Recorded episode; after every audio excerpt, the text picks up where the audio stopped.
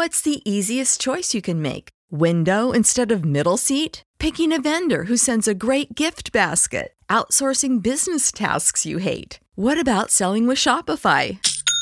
Whether you're selling a little or a lot, Shopify helps you do your thing, however you cha-ching. Shopify is the global commerce platform that helps you sell at every stage of your business. From the launch your online shop stage to the first real life store stage, all the way to the did we just hit a million orders stage. Shopify's there to help you grow. Whether you're selling scented soap or offering outdoor outfits, Shopify helps you sell. Wherever and whatever you're selling, Shopify's got you covered. Sign up for a $1 per month trial period at shopify.com slash try. Go to shopify.com slash try now to grow your business, no matter what stage you're in. Shopify.com slash try.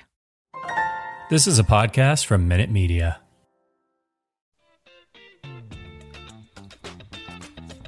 Welcome to the Sixer Sense podcast, hosted by co-site experts Lucas Johnson and Christopher Klein.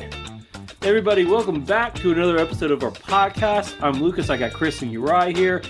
It is pretty much Christmas break for almost all people that work in the school systems or work federal jobs. And guys, it is uh, we were gonna record after the Pelicans game tonight, but sadly that was postponed, and we'll definitely jump into that in just a second. But guys, are we ready for Christmas coming up? Yeah, very much so. We have a special episode, the next one, Wednesday night, where you guys are gonna give out Christmas gifts to all the Sixers players. So that's something we can look forward to. No, definitely. I'm excited for that. Yeah. So, as you said, the Sixers Pelicans game on Sunday night was postponed. It was one of multiple games that were postponed Sunday. Um, a couple more have already been postponed going into this next week. Um, this seems to be a bit of a trend now. There's been something like 70 NBA players this week, I think, going into COVID protocols around that number, ballpark. And uh, that's quite a few. And it's clearly impacting a lot of teams on a lot of different levels. I know Cleveland is having a breakout right now. Sacramento is. Charlotte had one. The Sixers had one earlier in the year. Brooklyn's having one now. A lot of teams having COVID outbreaks. Um, Sixers not playing this game because they can't field eight players. So, um, not a great time in the league right now, Lucas. Did you see this coming? Um, what What are your kind of thoughts on the issue right now? I don't think anybody expected this this new uh, strand of the virus to come out, which, of course, is the uh, Omicron. Uh, uh, Omicron is that how you pronounce it? I think it's Omicron. This new variant of the uh, you know, Omicron. virus. Omicron. Thank Omicron, you. Omicron, right? Yeah, I, I'm, I'm not. He's sure. neither a Decepticon or an Autobot. He's Oh gosh, Omicron. That you know what that is. okay. Anyway, getting back, uh, allowing not allowing my nerdy self to come out too much here. Um, I don't think anybody saw this variant coming out. Um, holiday seasons d- does tend to make this stuff kind of spike a little bit. We saw a little bit of it in after the you know Thanksgiving and a little bit around things uh, uh, Halloween. Not too much around Halloween, but still, um, you know, whenever you have people coming back together or you know this type of mass you know celebration where you see a lot of different people it's not impossible to believe that this could happen.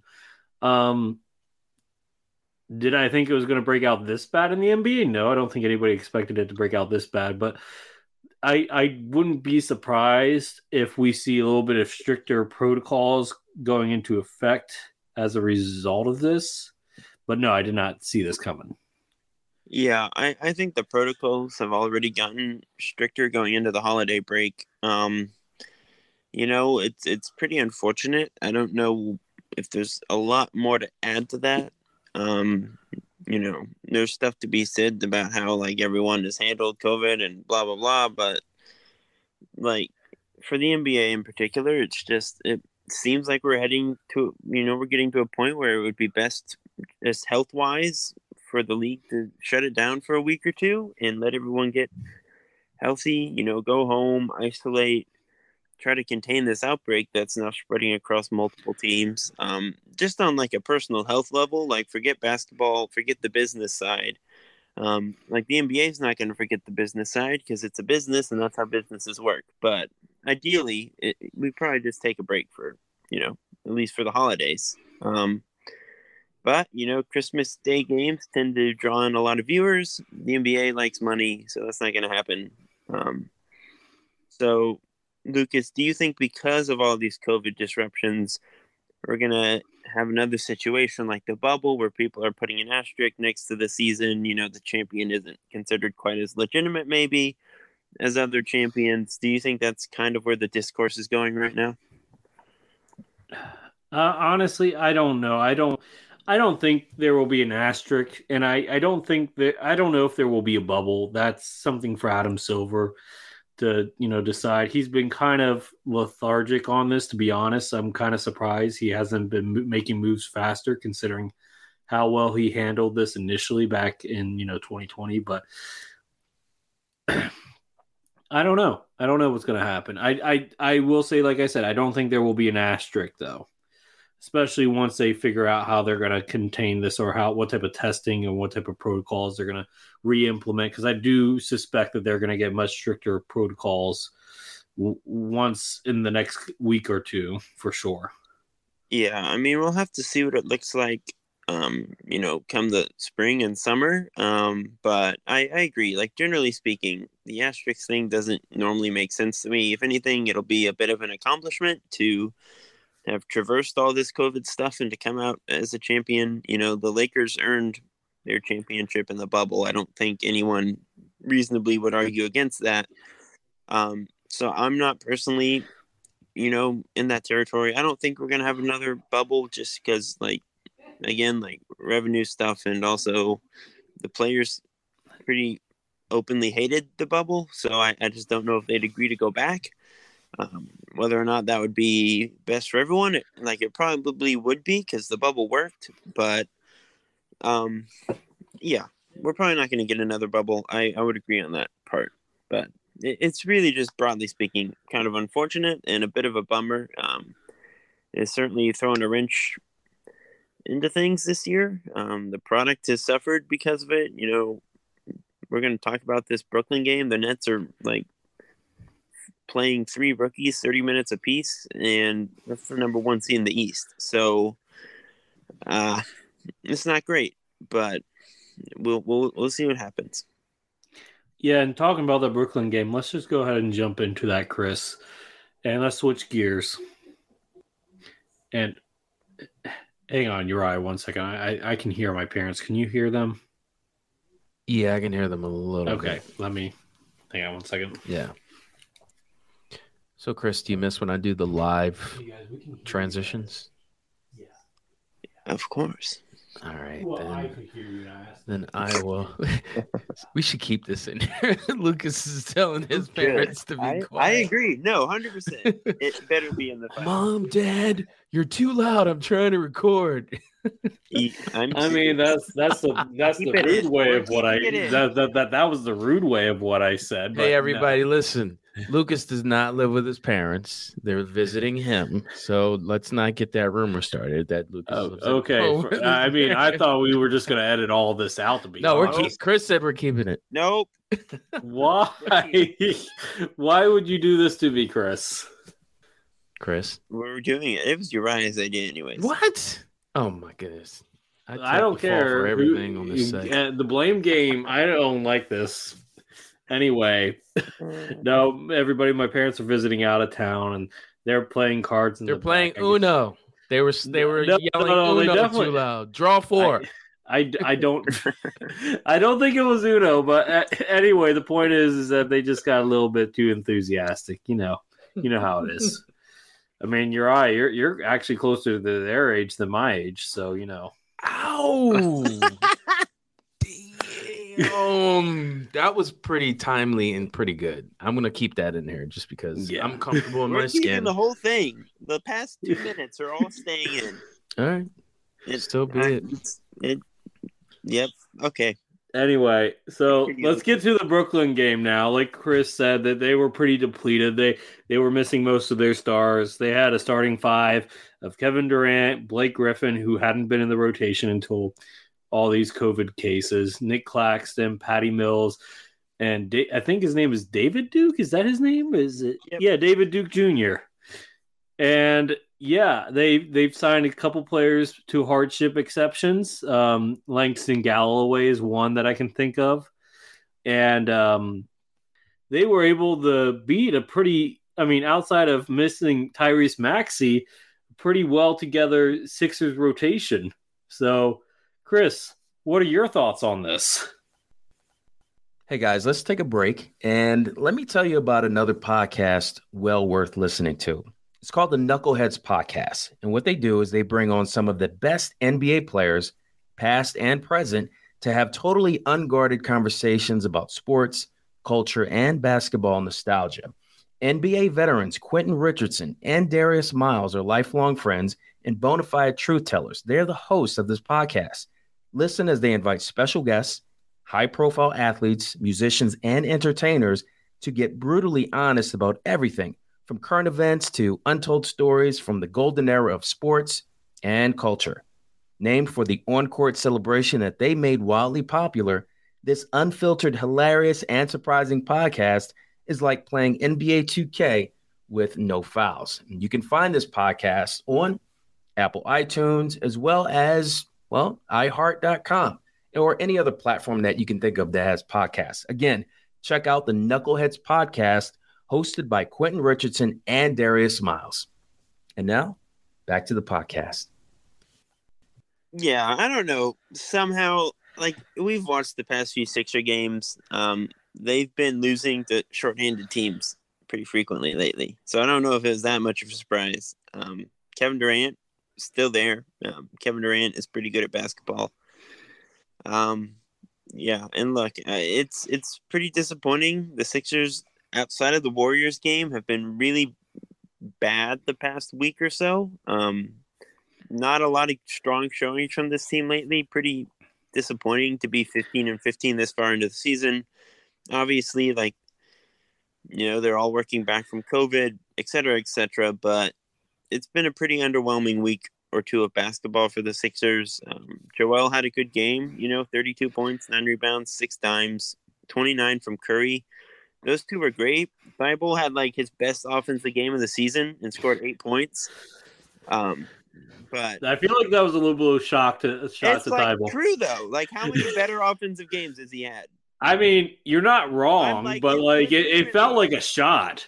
It's like true though. It's it's a fact. Okay, but outside of those three, pretty um, tough sailing. Tobias was um, hot garbage. You know, eleven on seventeen shots.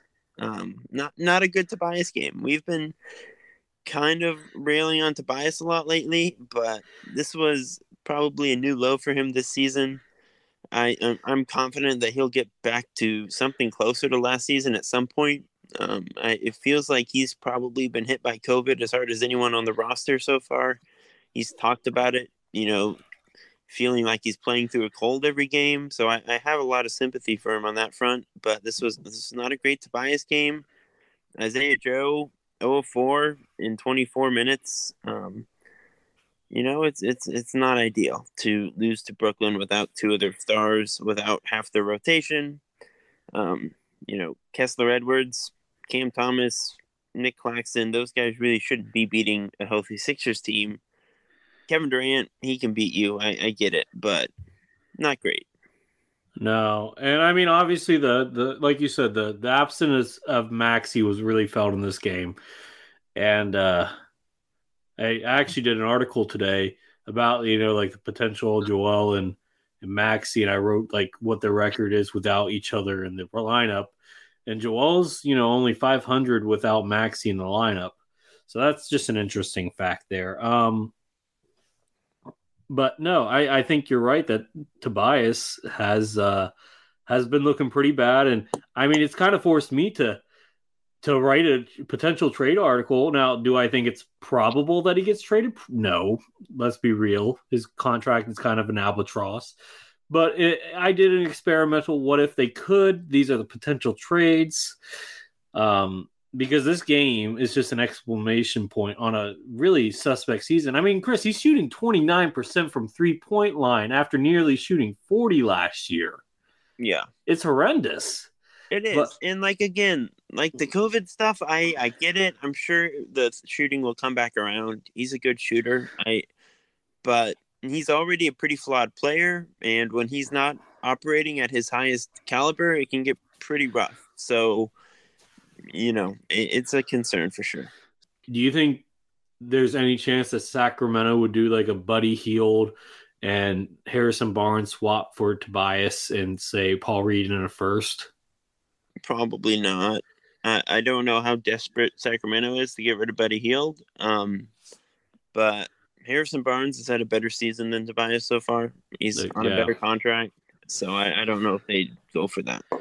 Yeah, as well, it's worth a shot. I also threw. Tell me what you think about this because this is my other favorite trade. I had three, but this is probably my favorite one. It's a three-team trade. You send Tobias to Cleveland. You and and Boston's involved in this as well. You get back. You send Tobias out. You send uh, Paul Reed and Jaden Springer out to respective teams. I think I had Springer going to the Cavs and Paul Reed going to the Celtics. Um, you get in return Lauri Markkanen, Marcus Smart, and oh gosh, who was the other player? There was one more player that they got back. Um, it was Jabari Parker, and they sent two seconds to Cleveland as well. Um, the seconds were there for compensating for taking on uh, Tobias's big contract, and then Boston got um they also got Ricky Rubio and Kevin Pangos. Pongus? I don't know how to pronounce his last name, but Ricky Rubio fixes a lot of their problems in Boston. That's my thought behind that. Yeah. I again like why does Cleveland get want Tobias? Well, think about it because Lauri Markkanen is is kind of like okay. Cleveland wants to do the super jump, the towers lineup with Mobley, Cleveland Mobley. has won six in a row. They're basically tied for second in the East. Cleveland rocks. Like why, I mean, shake yeah. the boat? Rubio I mean- and Markkinen have both been really good. They're playing at a really high level. It seems sustainable. Mhm. Why why rock the boat with the guy who's Hold on, Chris. twenty nine percent from three this year? The Knicks First were in off, you first refer- place. you you, ref- you referenced a song there when you said Cleveland rocks. I don't know if you realize that or not. Drew Carey. no, Nine- we're, Chris. Drew Carey show. We're But- talking about Cleveland, man. I mean, you. It's been six games. That's great that they won 6 They're- in a row, but No, no, no, I will say that Cleveland It's looks been legit, but Chris, this half is this this is my this is my thing. You want to embrace that jumbo lineup, fine. You could still play Tobias at the three. He's more offensively versatile than Mar- Markkanen and a better defender. Markkanen is as good or better at, shooting threes, and he doesn't have as many of like the like mind numbing, extremely frustrating. Tobias is trying to play iso ball moments, and their defense is really good. Tobias, it, Markkanen's not some special defender, but you replace Markkanen with Tobias, I don't think the defense is inherently getting better. So I. Oh, I have Dennis Schroeder going back to um Cleveland. I think well, Cleveland but- is really good. I think Cleveland would take Rubio over Schroeder right now with how he's played for them this year. Uh, Schroeder's been great in Boston. I, I, I agree that Boston would probably be interested in that swap, but I, I don't know if Cleveland would. And Tobias's contract is just big. You're the Cavs. You have a lot of young guys on pretty good contracts. You're up and coming. Why like Well, lay down your cap sheet like would you would, would you would you switch out Kevin Love for Tobias? Love is expiring, right? No, he has one more year after this. Okay, so I I don't know. I, do would the six would the Sixers do that? I, I like straight up. Well, no, I think they would have to get not. something else. Cleveland would have to sweeten the pot.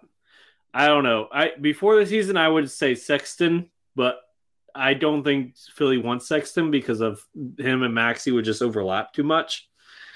Um, maybe I don't know. That's a tough one Yeah, I, because Kevin Love's having a really good season as a backup, like a really good season, yeah, I and, and but, I like his fit next to Joel. To be honest.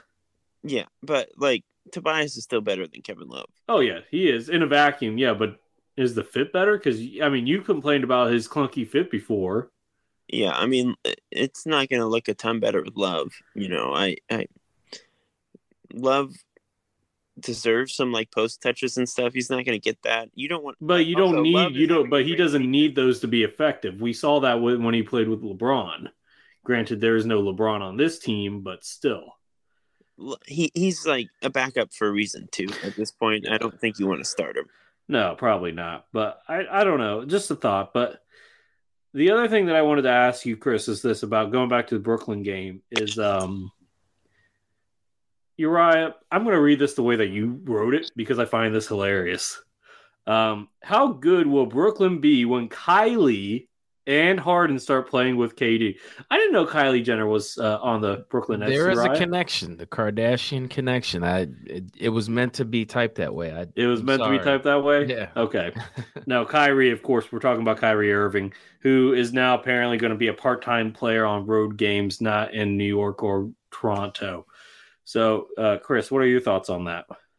Uh, I mean, well, look, they're already the number one seed. We've seen how good they can be when all three are playing last season, though it was few and far between. Um, Nets are the favorites in the East right now, I think. Um, if Harden and Kyrie are both healthy for a playoff series, even if Kyrie's only playing half that playoff series, I don't think anyone in the East is beating them. Um, Milwaukee would be the prime challenger, obviously, but that's probably the best trio we've seen in a while. Um, you know, it's right up there with Golden State in their prime. Like there, there, there aren't many trios that talented. Harden's had a bit of a rough season. Kyrie's been sitting at home. It'll probably take a while to, He's also in self health and safety protocols right now as well. Yeah. be pointed out. but yeah. So it it'll take a minute for it to click, I'm sure. But despite all those things in their way, they are the number one seed in the East right now, and they have Kevin Durant. So I think they'll be okay. I think they're going to be a really good team. Uh, yeah, I think it's that simple. I mean, it's tough, Chris. I don't know because, like, I don't know what's going to happen with James Harden. We don't know what Kyrie's going to look like when he gets back.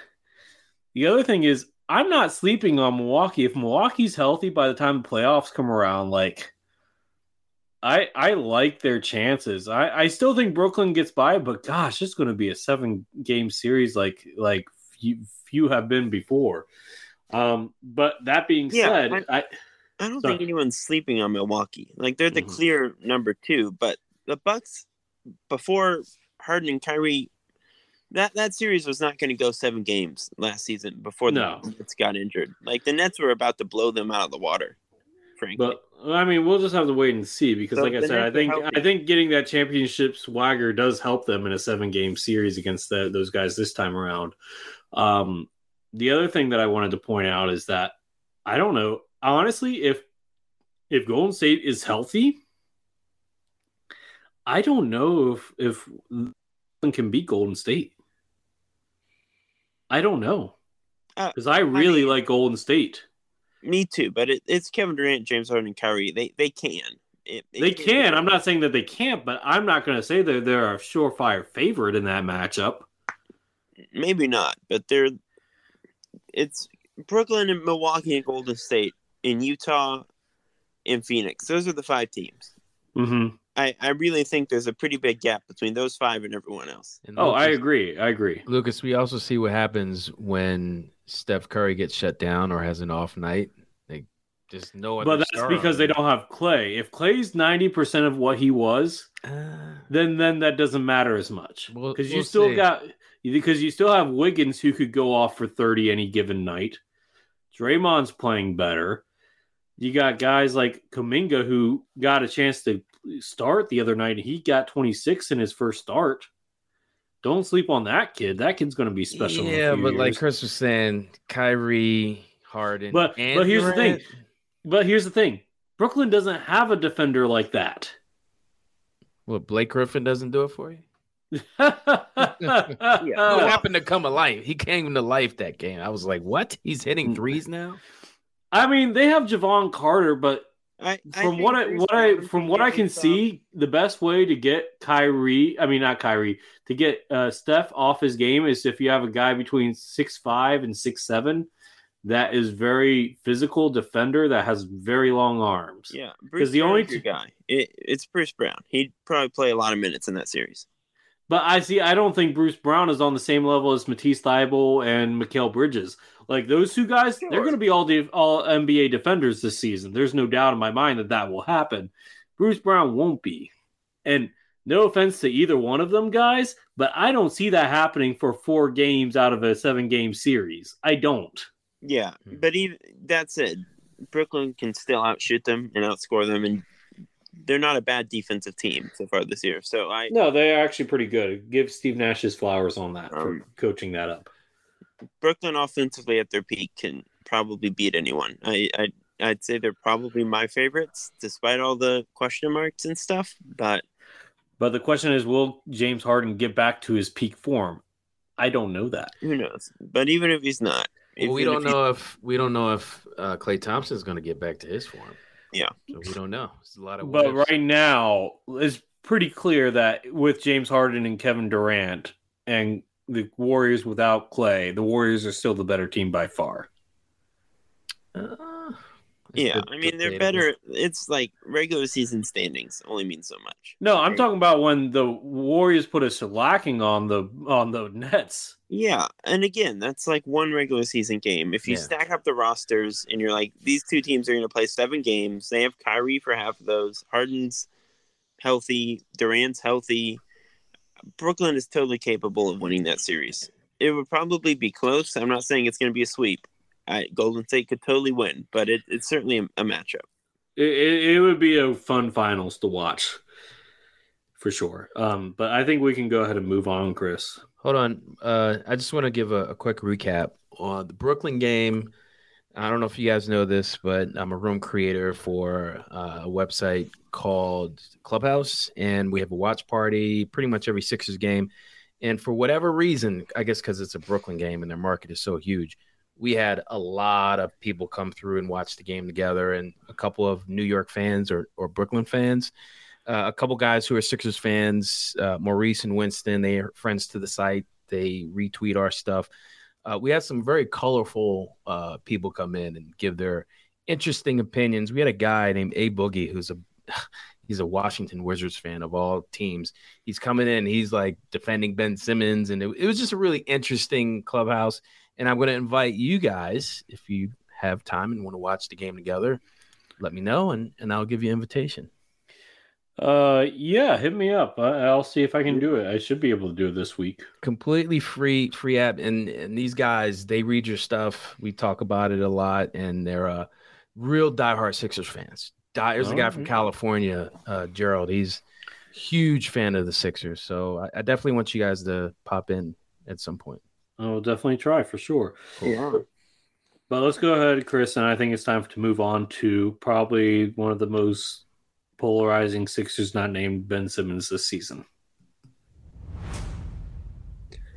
And we're back. Um, we're talking about Korkmaz, um, who has been pretty, pretty, uh, I don't know, not great this season, as I keep saying.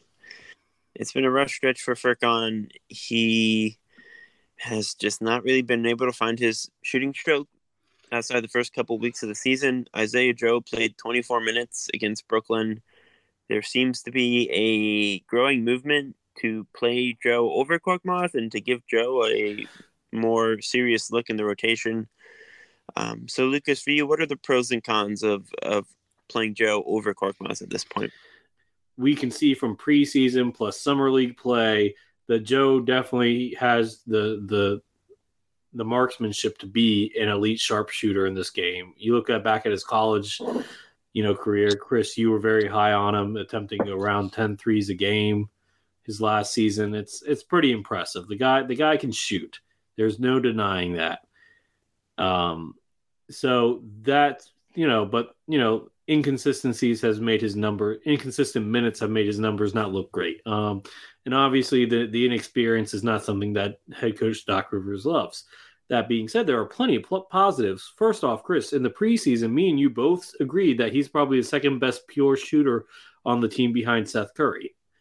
Um, and I still believe that to be the case. Um, so giving him minutes would make sense. Uh, the other thing is, is that he definitely has the ability to be a much better defender than Korkmaz currently is. He's longer, he's more athletic, he he has a more natural instinct for it. So I I I mean so not only would he be a better shooter, but he would also be a better you know defender, which is important for the Sixers because their perimeter defense is relatively horrendous this season. So if you can upgrade that and you lose a little bit of veteran leadership, you lose a little bit of chemistry in terms of like flow of the offense, but overall, you're getting better on both sides of the court in the short term and long term because you want to get Joe these minutes now during the regular season. And I I've written about how Joe should be taking over in the rotation. Me and Uriah talked about it a few weeks ago. Like I have nothing else to say on this. Yeah. Um I don't have much more to add to that. I, I think you're pretty much spot on. I'm I'm kind of at the point right now until Joe plays better. Like you kind of have to try to ride it out with Furkan because Joe hasn't been too great himself this season. Um, granted, limited minutes hasn't gotten maybe as long a leash as he deserves, but his shot hasn't been quite as consistent as we would all hope either. So until he like, you know, proves But but but Chris, he's a volume shooter. He needs to get be able to get into a rhythm. When you only play eight minutes a game for the first two weeks, you're not going to be able to get and get one or two shots up. You're not going to be able to get into a rhythm. You're talking about Joe? Yeah. Yeah, at this point, I think because the season is so funky, weird, Omicron, and and guys being injured, just talk, let him sink or swim and see what happens. We know that Furkan. I mean, how many more games are we going to wait for him to break out of his funk? So give Joe like a maybe an eight game stretch, see what happens. That's what I would do. Uh, I I agree. I think an eight to ten game stretch is fair, and give him around fifteen to twenty minutes you know, let him get into the rhythm of the game. Let him get up more than like two or three three pointers. Let him actually get up like five or six and see if he can get his rhythm down.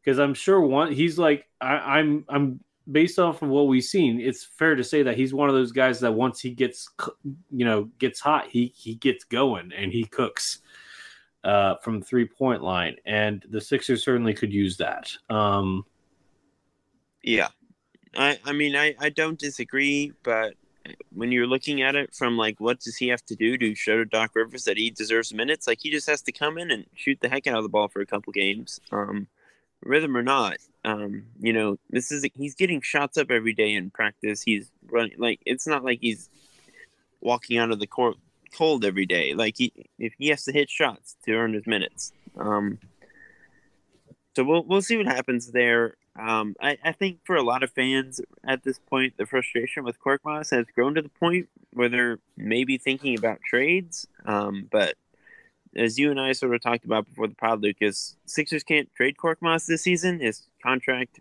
is set up in such a way that he can't be traded until March. And the trade deadline, for those who don't know, is February 10th.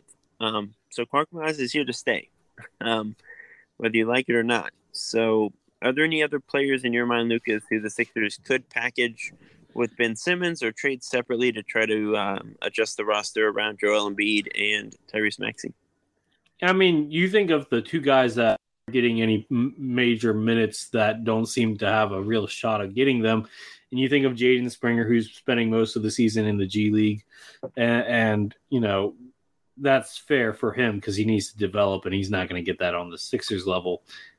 And then you think of Paul Reed, which I know you love Paul Reed, but we talked about it last pod. If a good enough deal comes along, or if you have the package of him with Ben, you do it. Like he's good, he's going to be good in the league, but there really is no path for him getting minutes, especially now with Charles Bassey emerging as appearing to be the better player between the two of them. Yeah, I, I agree with Paul. The thing is, he's not making a lot of money, and as far as like salary matching goes, there aren't a ton of minimum mm. contract players I'd trade Paul Reed for right now. Mm-hmm. So the it, it's tough. The Sixers don't have a lot of like big salary tradable contracts. They have a lot of money tied up in the big three. Um, Ben Tobias and Joel. Then the next guy is Danny, who's making ten million. Who some people will tell you, you know, has to be traded, or else it's a failure on the part of Daryl Morey. I'm not quite there yet. Like, if you can get a better player, sure, but I, I, I don't know what Danny's trade value is right now. I think he's pretty good, so I, I don't think I, I wouldn't trade Danny lightly just because of what he means to that locker room too. Yeah, I, I don't think there's any internal stress. You know, I, I, I guess you could. I mean, it depends on like okay, if you go after a guy like CJ McCollum, then you can consider putting maybe uh, Seth Curry into that talks. Yeah. Because you, you like you don't want to have McCollum, Maxey, and Curry. That's going to basically be like the uh, you know what Portland did a few years ago, which clearly didn't work out for them in the playoffs.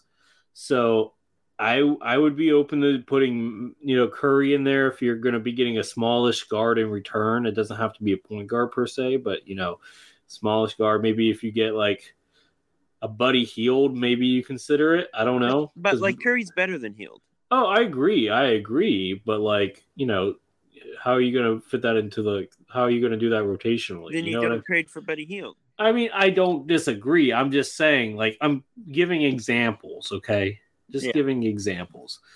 But what you know, my point is, is that, um, you know, there are ways that you could include Curry in a trade that would make sense for the Sixers, especially if you can still get a high volume three point shooter or you know a smallish guard in return. You mm-hmm. know, it just depends. But yeah, I would say Curry could be on that list. I wouldn't love it, but I think it makes sense. I would not trade Georges Niang if I could help it. Just because he he's the glue piece to that second unit. And I mean, if a team wants Andre Drummond, Oh no, not again. Hey, look, if his parents are that mad that he's ignoring them while they play cards, then you know maybe we maybe we need to I don't know get another Yeah. podcast host So- in here. As I always say, Lucas is wrong on every point. Um, That's why he was cut off. totally ludicrous. Um, nothing he said is remotely correct or you know palatable to my personal sensibilities as a basketball writer. I, I just disagree with everything he said. Um, no, look, uh, I guess we gotta wait for Lucas now. Well, let's talk about lemon pepper wings for a moment. Sure. Uh, They're pretty good. okay, I don't know what happened. there he happened. is. I don't know what happened. I was in the middle of talking and then it just disappeared. Chris had a theory that your parents got really upset that you were ignoring them. with Oh. the cards. No, no, no. They were like, "We need a th- we need a third Uno player tonight." No, if I had to guess, what time is it? They might be starting to wind down now. They might be reading a book. Mm, They Or- might be. They They pulled the plug be. on you, man. I mean, who knows? Finish When your did- point. My- Chris Chris was denied everything you said. He was like, "Oh, what's he talking about?" I was just saying, like, uh, guys, like, I wouldn't trade Georges Niang lightly. I wouldn't. Uh, you could put uh, Andre Drummond in there, but he doesn't add much in terms of contract wise. So, I mean, it's just, I mean, you can include a lot of different people, but like, the two main ones that I would say would be Jaden Springer and and Paul Reed. yeah, I, I, I'm kind of in the same boat. Like everyone not named Joel Embiid or Tyrese Maxey is is touchable, so to speak. They're on the Mhm. table. You you would be open to trading anyone in the right circumstance, but Curry is only making eight million. Not many guys making eight million dollars are going to give you more than Seth Curry gives you. You add, you know, Georges Niang, three million, 11, 12, 13. Not many thirteen million dollar players are giving you more than those two. So that's kind of where you're at. If you're the Sixers, you don't have a lot of flexibility unless you make, you know, a Ben trade or a Tobias trade. Um, with Springer, it, it's like I don't. What's his trade value? I can't imagine it's gonna get you more than like a bottom of the rotation guy at this point. Yeah. I'd rather stick it out. I think Springer's gonna be really good. Well, the thing, like, I could see, like, if you're trying to get a superstar, you add Jaden Springer as like that young prospect Yeah, that they can if develop. we're packaging with Ben for like a better player, I'm fine with including Paul Reed or Jaden Springer. But divorced from that, th- there's not really a ton of flexibility with this roster. I don't think the Sixers are going to be making a ton of moves at the Mhm. deadline that don't involve Ben Simmons. You know, yeah. I don't think Danny's going to get traded. I, I, there aren't a lot of packages for him that make sense that I've seen. So there, Mhm. he, he, a lot of people complain about him still. I, I don't frankly get it. He's been really good this season. I, he's a good player. There's Mhm. no need to trade him unless it's for a meaningful upgrade. So.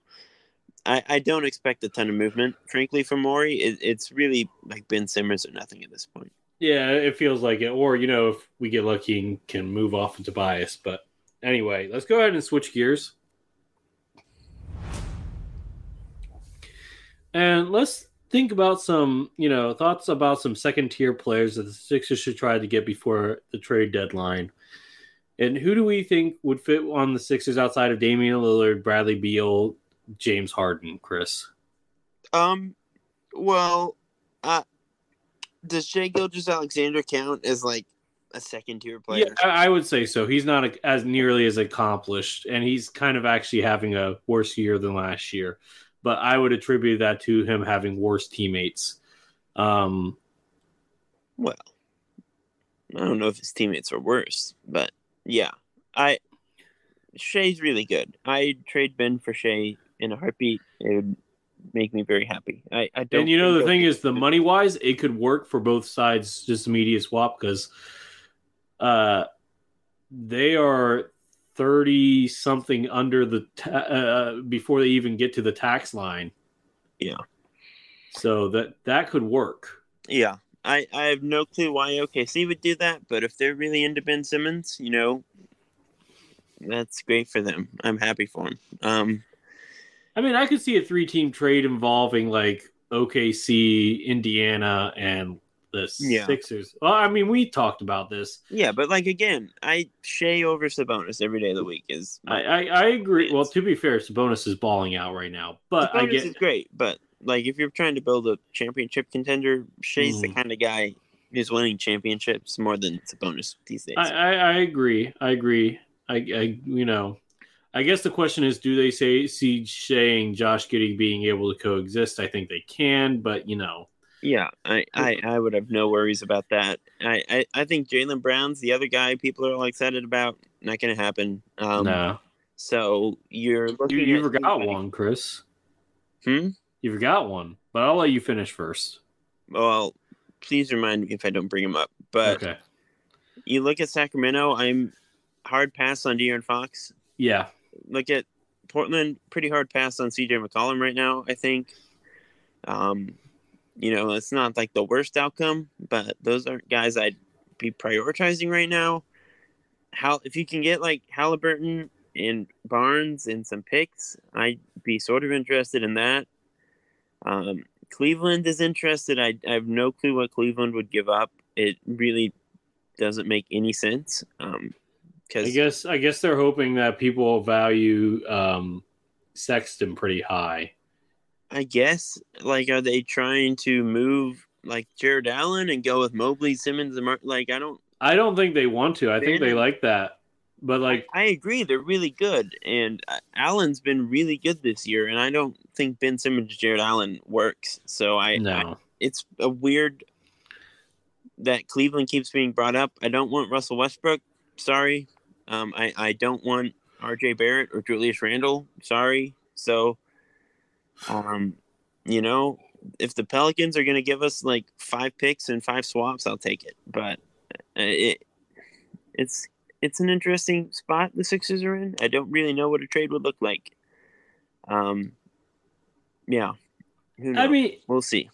I mean, yeah, you bring up a lot of good points, but you even mentioned the team that he was on, and you didn't mention him. And granted, he's off the table according to reports right now. But if you can get Brandon Ingram, I mean, it would have to be a three-team trade. But gosh, I would do it in a second. Yeah. I'm- in a I'm fine with Ingram. second. He's a great perimeter offensive player. He's an underrated defender, and like he's a three level scorer that you can rely on at the end of games. Like, granted, him and Tobias Harris would be a little bit of a weird fit, but like you tell Tobias take a back seat. But like, I, I am like, please let me get like Brandon Ingram. I know they don't want to move on from him, but here's the deal. Your your season's already done. Zion's not projected to get back for at least another six weeks, but it probably will, he probably will miss the season, if not like most of the season. Like you're not going to win any more games. If I was them, like I, I really don't think Valanciunas is the guy that needs to be playing next to Zion at center. Like he's not he's not the guy. Well, so you you you get you you you tried to trade him. I and I don't think Brandon Ingram and Zion are a winning duo. I think you tried to get. well, is Ben and Zion a winning duo? Well, no, no, no, no, no. You wouldn't trade for Ben. You would do a three-team trade. I've we ta- I've talked about Yeah. this in the past. You get maybe De'Aaron Fox, or I don't know, somebody that makes more sense. Maybe I think Ingram makes more sense next to Zion than Fox. Like Fox, well, maybe maybe Fox CJ is not spreading McCollum. the floor. That- Maybe CJ McCollum. Sure, but like the age thing, Zion's young. I mean, they're talking about uh, you know Dame going to Portland, so why not CJ? Sure, but like, I wouldn't trade Ingram for CJ. I'd try to get CJ separate from Ingram, maybe. But like Ingram's younger than CJ. He's not far behind him as a player. I don't. I don't know why they do that trade. And he's a I better defender. Uh, I don't know, man. I'm just trying to throw. I really just want Ingram to be honest. Give me Ingram, I'll be happy. Like that's who I thought this. Like when the draft, I've I've talked about this. Like when the draft was happening, I had a real debate. Like who would be a better fit with Joel, and at you know if we're talking about immediate fit, Ingram was the better fit immediately, coming in as a prospect. Yeah. and that has proven to be the case now. Can I bring up a player that nobody's mentioned? And Yeah, he's- sure. He's, he's not even a 20 point scorer at this point of his career, but he's torched the Sixers enough between Charlotte and Boston in his career. Oh, oh gosh, no. I'm just uh, hear me out. So the Sixers have issues scoring the ball sometimes with their second unit. If you bring in Kemba Walker, those woes For- go away. Are you trading Ben Simmons for Kevin? No, no, no, no, no, no, no, not not Ben Simmons. I'm just saying, like, let's say, all right, that was originally uh packaged for Ben Simmons, but would you want him here? Somehow I mean, it's like yeah, a as a, three way backup, trade. as a backup, sure. I Um, tried to write about that and like look at the trade machine. It's pretty hard to match that eight million. Like you're trading like with you can't trade Furkan. Right. Furkan would be the obvious guy to swap there, and you can't do it. George is making enough.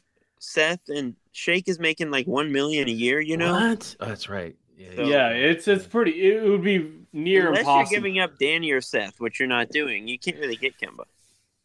well, that stinks because that would make sense. I Would would like want- Kemba as a backup. Would you want Kemba as opposed to Danny Green? No, No, No. Okay. no, no, not because Danny's can still be a starter. Kemba's clearly not, not on a consistent basis. And he He's hurt. in that Derrick Rose phase of his career. right. which is fine, but um no, Kemba Kemba's going to get traded. I can see it happening and he'll be a great backup somewhere else, but he's not a starter anymore in this league just because his leg, his health and just aren't consistent enough and it, I think he is fair to say he's lost a half step, which for a small guy like him matters, especially if he wants to be a starter. Um but yeah, I mean, it's totally possible. I, I wouldn't hate it, but like, I do like your thinking, trying to get a score first backup point guard, like uh, more of a you know, you know who who could be available and who didn't play bad in his Lakers debut. my God. Yes, I'm bringing it back up. Think about it, guys. No, seriously, think about it. He's, I- he's on he's on a hardship exception right now. What is the difference between him and Kemba besides a few inches? He could make a difference. He could make a difference.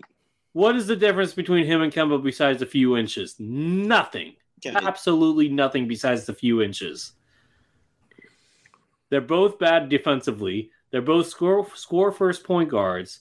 Chris, you're only being Yeah, they're biased. both worse than Shake Milton. Bingo.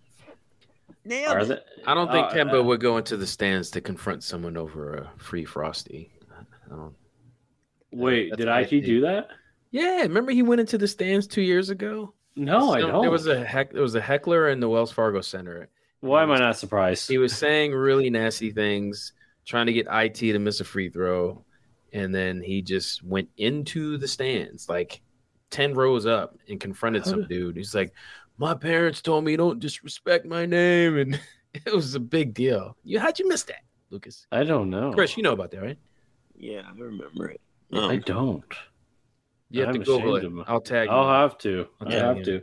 Isaiah Um, Thomas has, has been out of the league for a reason, unfortunately. I, And he balled with the Lakers in his first debut. yeah, in garbage time, good for him. It you can't put that much stock into one game of, of garbage time. It, it's really he's five nine with a bunch of injuries on his resume. It's it's not gonna. Kemba's six foot with a lot of injuries on his resume.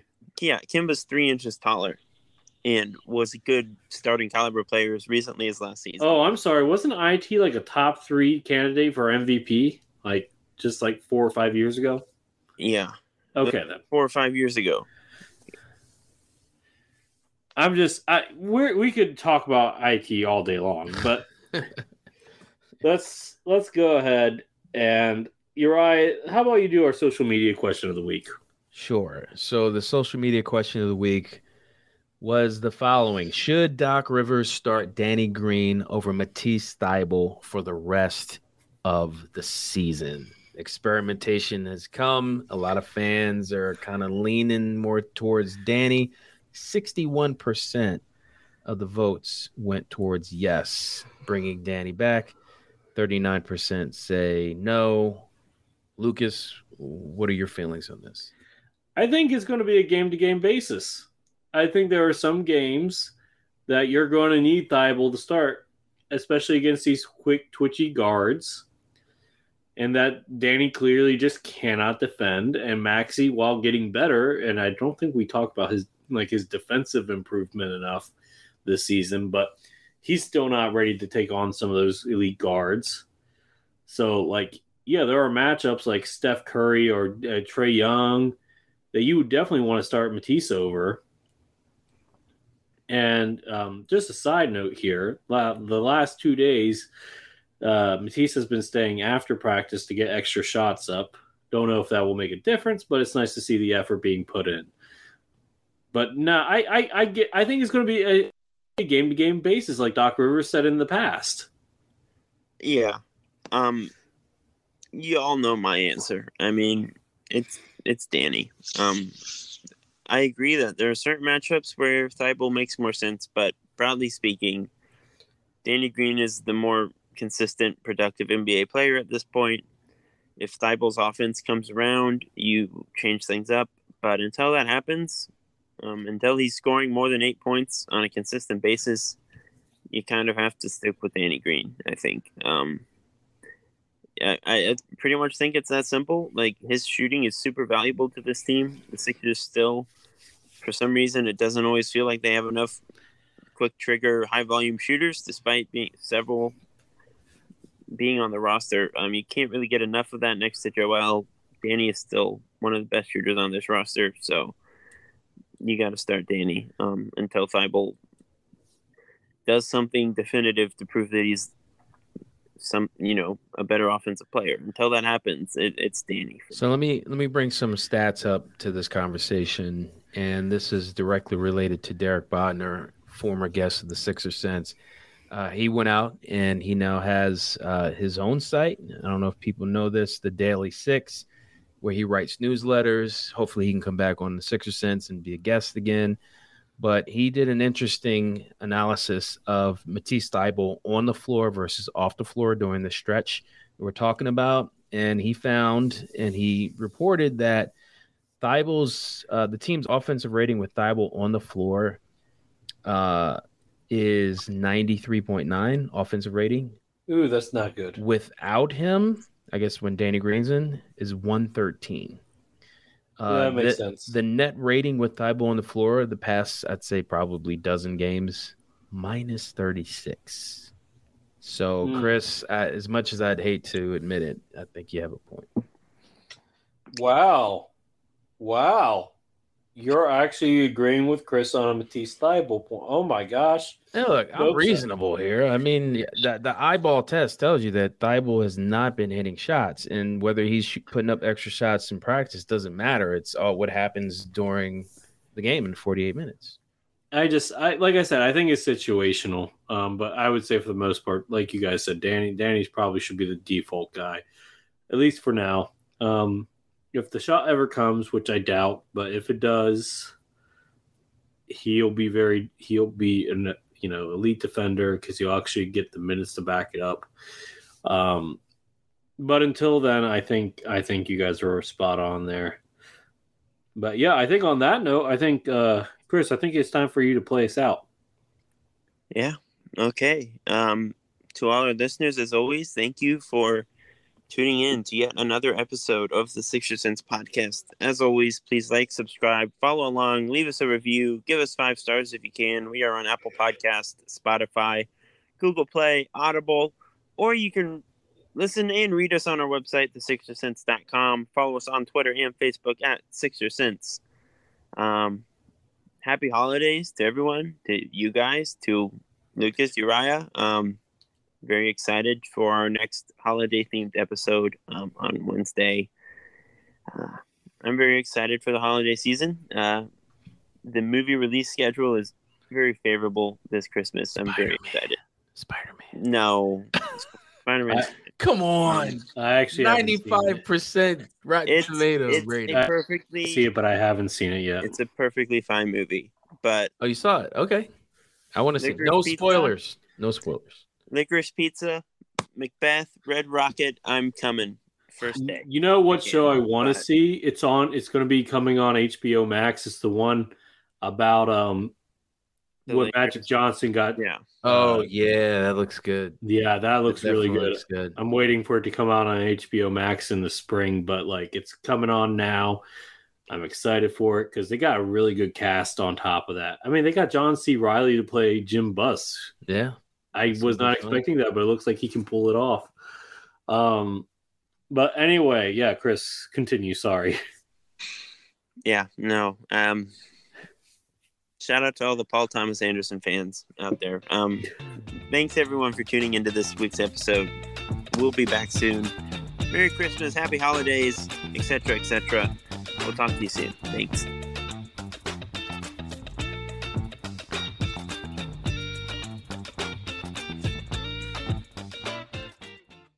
Spring, is that you? Warmer temps mean new Allbirds styles. Meet the Superlight Collection, the lightest ever shoes from Allbirds, now in fresh colors. These must have travel shoes have a lighter than air feel and barely their fit that made them the most packable shoes ever. That means more comfort and less baggage. Try the Superlight Tree Runner with a cushy foam midsole and breathable eucalyptus fiber upper. Plus, they're comfy right out of the box. So, what can you do in a Superlight shoe? What can't you do is the better question. And because they're super packable, the real question is where are you taking them? Experience how Allbirds redefines comfort.